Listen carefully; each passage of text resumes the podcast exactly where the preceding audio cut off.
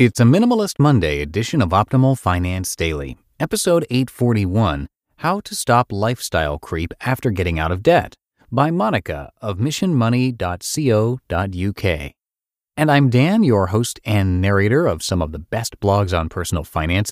And a happy Monday to you. Hope your week is off to a great start, and we've got some terrific content for you coming up over the next five days. Before we get to the post, I want to thank CreditRepair.com for their support. They are dedicated to helping you develop a healthier relationship with your credit. Removing questionable negative items is one of the fastest ways to increase your score, and CreditRepair.com will help you do that. They make rebuilding your credit as smooth as possible by using tools like mobile apps, email and text alerts, and more. And they understand that credit scores are not just a number, it's a lifestyle. This is something we hear about on this show frequently, and recently, in fact. So let creditrepair.com help you rewrite your credit story. Head over to the link in our show notes to sign up today for a free 15 minute credit analysis. Now let's get right to our post as we start optimizing your life. How to Stop Lifestyle Creep After Getting Out of Debt by Monika of missionmoney.co.uk. Appetite comes with eating. It's a common Polish idiom which sums up the lifestyle creep well. If you're not sure what lifestyle creep actually means, it's something that happens when your luxuries turn into necessities. It tends to accompany an increase in income and goes hand in hand with what people call standard of living. Standard of living is more of an aspirational term, whereas lifestyle creep is a negatively colored outcome of that aspiration. Lifestyle creep is also not the same as lifestyle change. Lifestyle change requires a conscious effort where lifestyle creep often is somewhat unconscious.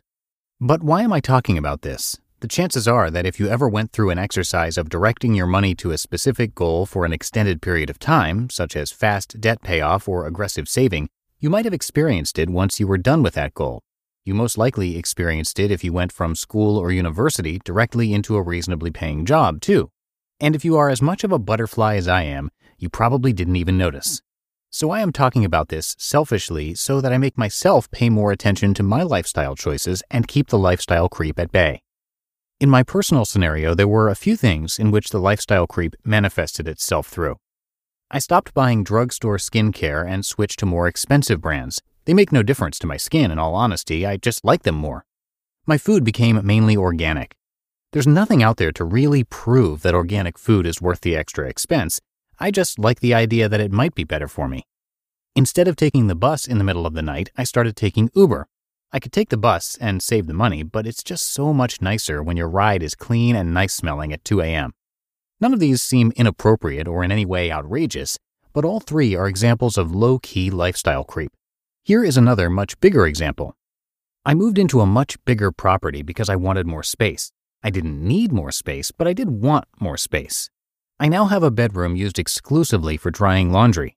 A family of refugees could live there if I were more generous. Instead, my clean laundry lives there, and I pay the hefty mortgage instead of seeing the money I bring home pike up.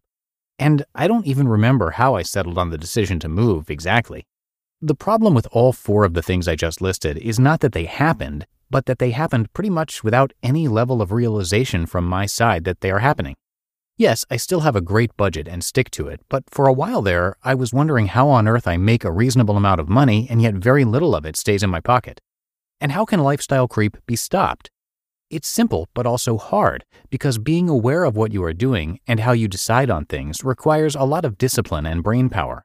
The only way to stop it is to pay attention to your own decisions. This does involve constant evaluation of your surroundings and even seemingly insignificant choices you make. However, there is a flip side to it.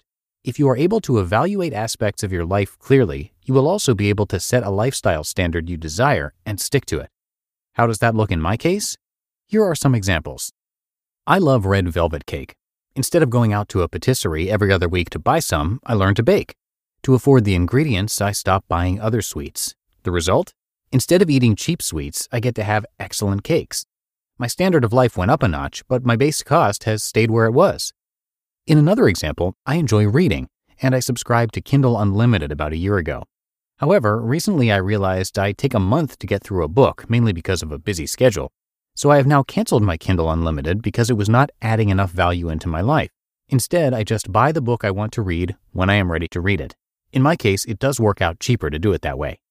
Both of those changes required some awareness of things happening, an evaluation of the value both things bring into my life, and a decision. Am I stuck with either of the two decisions?